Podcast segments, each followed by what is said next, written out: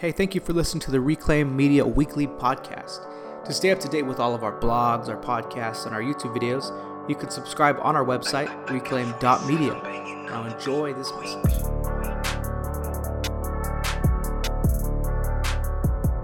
Today I want to talk to you about how to keep unity within your community, your group, or whatever whatever ministry or church you're a part of. Now today we see a lot of division coming into the church. We see a lot of divisive things happening, even amongst friends and family.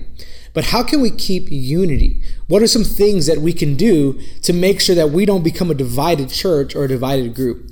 First, we need to understand what causes division, and then we can talk about what we can do to keep unity.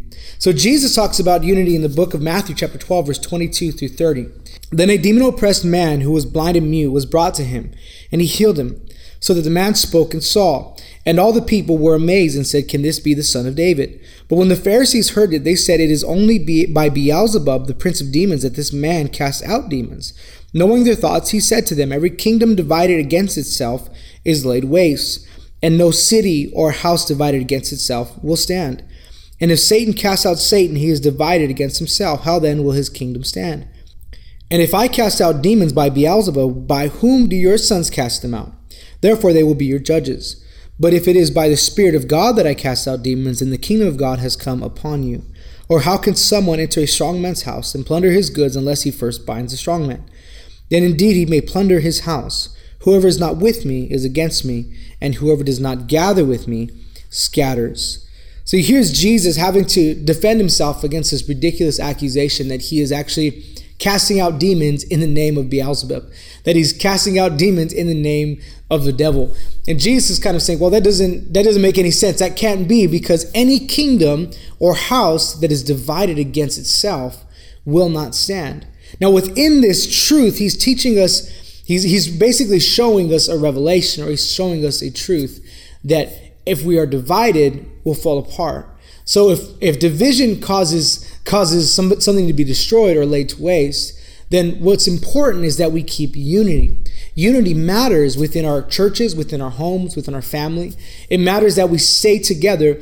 Now, whether we have disagreements or not, whether we live now with different habits or different hobbies or different personalities, we still must strive to keep unity amongst our groups. It's our personal, it's our personal job. It's something that we should uh, feel obligated to do to keep unity among our church, among our group, because unity matters. It matters that we're together. It matters that we work together. It matters that we're not we're not divided, constantly fighting against each other, but that we're together in, in what we're called to do as a group or as a church. So, what causes division? Let's talk about this real quick. See, the enemy desires that he would see God's work destroyed. In the book of John, verse 10 10, it says, The thief comes only to steal, kill, and destroy. I came that they may have life and have it abundantly. It's the enemy's desire that he would destroy all that God is trying to do. And one way that he destroys what God is doing in churches or in ministries or in families is he brings division within that group. So there's a few things that I believe cause division. One, there's personal separation, where an individual will feel uh, excluded from a group and they'll decide to drift off and begin to separate themselves from that community. So, the way that this happens, I believe that the enemy will use lies and he'll speak to a specific individual. Now, this may be you, but he'll begin to tell this individual, oh, they don't care about you. You don't belong there. They talk about you. They say this about you and begin to build up offense within the individual. And it causes personal separation it causes somebody to say, "Man, I don't feel welcomed in that group anymore." Now, it may not. Now, there, I'm not saying nothing ever bad happens in those types of groups, but what I'm saying is sometimes we have the assumption that something's going on without any real communication or clarity of what's actually happening. And when we assume something is happening, it causes us to feel a certain way. And when we feel a certain way, we, it causes us to separate from the group that makes us feel that way. But could it be that the things that we're feeling are not based on any facts or anything, but could it be that they're based on the lies of the enemy? That he's speaking these things into our minds and telling us things about us and about the group that is causing us to separate. So, personal separation can happen in the individual. There's personal se- separation because of the temptation to sin. When one falls into sin, when we're living a life of sin, we pull away from the community that, that is there to help us to overcome that sin. In Galatians chapter 5, verse 19 through 21, It says, Now the works of the flesh are evident sexual immorality, impurity, sensuality, idolatry, sorcery, enmity, strife, jealousy, fits of anger, rivalries, dissensions, divisions, envy, drunkenness, orgies, and things like these. I warn you, as I warned you before, that those who do such things will not inherit the kingdom of God. Sin in our life will cause us to separate from the kingdom of God. Therefore, if we're separating from the kingdom of God, well, we will find ourselves separating from people that are invested and a part of the kingdom of God. Our sinful life cannot mix within a godly community. Either we will be so uncomfortable that we will leave, or the conviction of the Holy Spirit will lead us to repentance. Either way, a sinful life is uncomfortable in a godly community. So sometimes when we're living in sin, we want to separate from that, that godly community because we're uncomfortable because of our lifestyle. These are, these are the ways that the enemy causes division because he wants to see God's work destroyed, and he does this through division. Another way that the enemy causes division is through our own selfishness. In Hebrews chapter 13, verse 5, it says, Keep your life free from the love of money and be content with what you have. For he has said, I will never leave you nor forsake you. The scripture that we just read says to be content with what you have. It says to, to take what's been given and be, and be content with it. Be, be grateful for what God has given you. What causes division is our selfish desires, and our selfish desires lead us to jealousy. And when we're jealous of our brothers and sisters in the Lord, when we're jealous of our family members, it, that is a wedge that causes division. We, when we, we become jealous of the things others have, when we're no longer content with what we have. And when we're no longer content with what we have, it really means this is that God is not enough for us. We want more than Him. The scripture says it again be content with what you have, for He says, I will never leave you nor forsake you. God has to be enough for us. He is more than enough for us. But a lot of times we're looking at the physical things of life, the possessions, the money, all those different things, and God is like not enough. He's kind of there, but He's not enough for us because we want more than that. But if we'd understand to be content with what we have, when we see the big picture that God is more than enough, and if we realize, man, I have God in my life, I have Jesus, He loves me, and I have this relationship, then we become fully satisfied with the life that we're living and we don't need to covet our neighbor. We, we're, we're content with what we have. So, selfish desires, um, jealousy, uh, a, a, sinful lifestyle, personal sep- this is personal separation. A couple of other things that the enemy uses to bring division within the church is he uses hidden hurts. In Mark chapter 11, verse 25, it says, And whenever you stand praying, Forgive if you have anything against anyone, so that your Father also who is in heaven may forgive you your trespasses. Throughout my life, when I've, as I've been in church, the, the the number one thing that I've seen, the number one reason that people leave the church or leave a godly community, it's rarely it's rarely based on Scripture. It's rarely based on God actually speaking them and calling them somewhere else. Although I do believe that happens from time to time, but the number one that thing that I've seen, and this is not based on statistics or numbers, it's just kind of a uh, something I've noticed, is most people will leave a community because they're hurt, because there are hidden hurts within their lives. Hidden offense is a small step to division. So when we have hidden offense within our life, when we're when we're upset with somebody, when we're bothered by what they did, if we don't communicate that, or or more importantly, if we don't learn to forgive those things, then we will cause division within the group that we're part of, within the church that we're involved in. The same thing applies for a marriage. The same thing applies for a family. If you're holding a grudge or bitterness towards your family member, of course it's not going to be unity. Of course it's going to be weird. It's going to be awkward. It's going to be uncomfortable.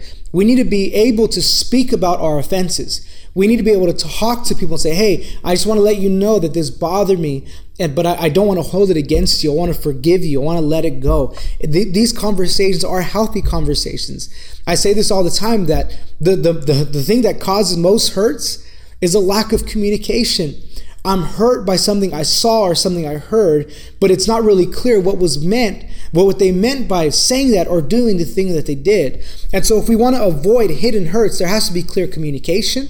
But more importantly, there has to be a willingness to forgive because sometimes the offense that you have is against somebody that didn't even know they did something to you.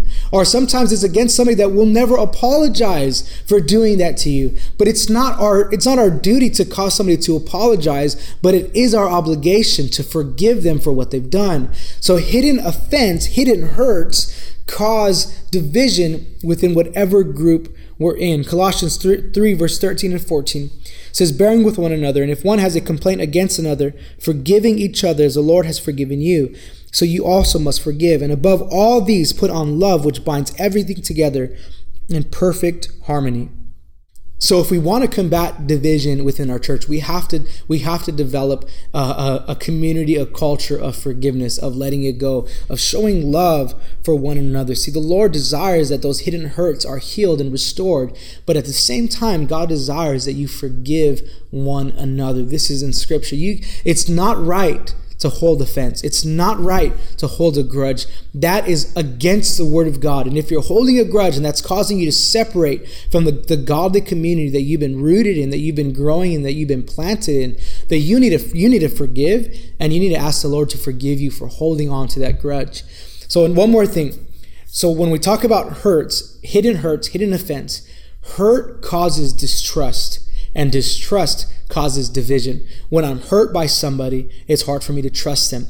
When I can't trust them, it's hard to find unity. What is unity without trust? And so we need to overcome these hurts, these offenses. We need to forgive easily and begin to love one another. These are things that cause division personal separation, and hidden hurt. So now we talked about a couple of things that cause division, but how can we be, be proactive or how can we be intentional about building unity? There's a few things that we can do. So we need to take care of the issues that we talked about before because that that that breaks apart unity, but also we need to do a couple things. Number 1, we need to love one another. 1 John 3 verse 23 through 24 it says, "And this is a commandment that we believe in the, in the name of his son Jesus Christ and love one another just as he commanded us. Whoever keeps his commandments abides in God and God in him. And by this we know that he abides in us by the Spirit whom he has given us. This is the most important thing that we can establish in our group, in our family, in our marriage, in our church, in our ministry is that we build love for one another. What does it mean to love each other? What does it mean to love one another? Love is not just emotion. It's not just that feeling of, oh, I like this person or, or I care about this person. Love is an action. Love means to serve one another. It means to look out for one another. It means to pray for one another. It means to cover one another. It means to mourn with each other, to, to, to celebrate with each other. These are acts of love. In Philippians chapter 2, verse 4, it says, Let each of you look not only to his own interests, but also to the interests of others. This is what the scriptures say. This is love, that we're not just selfish and looking out for what's best for us, but we're, looking out for what's best for each other, for everybody else around us. So, number one, we need to love each other. If we want to establish unity, we've got to have love for one another. Number two, we need to honor each other. Romans chapter 12, verse 10 says, Love one another with brotherly affection, outdo one another in showing honor. What I've seen sometimes is people compete for honor. They want somebody else to honor them. Which what we should be doing is competing and fighting to honor each other. We should be uh, going overboard, going out out of the box to honor one another. I love the way the scripture puts it. It says outdo one another in showing honor. Instead of complaining about the honor we don't we don't receive, we should be the first ones to give honor to each other. This is how you establish unity. There should be honor amongst the people of God. This is a godly environment that, that creates unity. There must be honor amongst God's people. This is a godly environment that creates unity. See, love is affection but honor is recognition of someone else's value. Love is the affection, the action, the choice to do what's right, to do to live for somebody else. But the honor is seeing someone's significant value, seeing someone in your group, in your church, in your family, in your marriage. Some of you need to begin to see the value of your spouse again, because this is honor that I value you because you have value. One more thing that I believe we need to do is we need to hold tight to the mission that we've been given. Some of us have been so distracted. The reason we're, we're fighting so much uh, amongst the body of, of Christ, the reason that there's so many fights amongst Christians is I think I think it's because we've lost sight of the mission.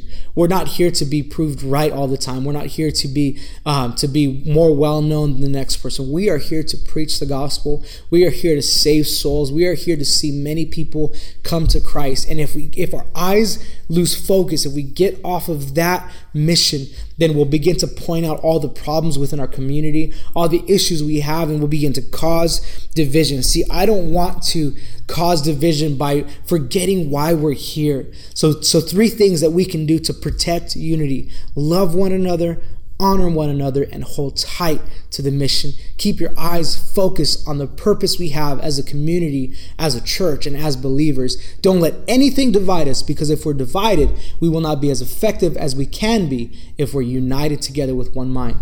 So don't let the enemy come into wherever group you're part of, your community, your church, or your family. Don't let him cause division, but protect it. Protect unity by loving one another, honoring one another, and holding tight to the mission. Thank you so much this week for watching. Um, I'm excited for next week. I'm to I'm gonna bring another encouraging word. If there's anything you need prayer for, any questions you may have, feel free to put them in the comments on our YouTube or on our Instagram, or just send us a message, send us an email. However, you can get a hold of us. Again, we, we reached over 500 subscribers. I'm, I'm so excited about that. And, and I thank you guys for sharing all the stuff we've been posting, for, for liking, for commenting, and, and, and for subscribing. That really helps us out a lot. So I'll see you guys next week. Thanks for listening to the message. If you'd like to help us to continue to create content like this, you can sign up as a supporter on our website, reclaim.media/donate. Thank you.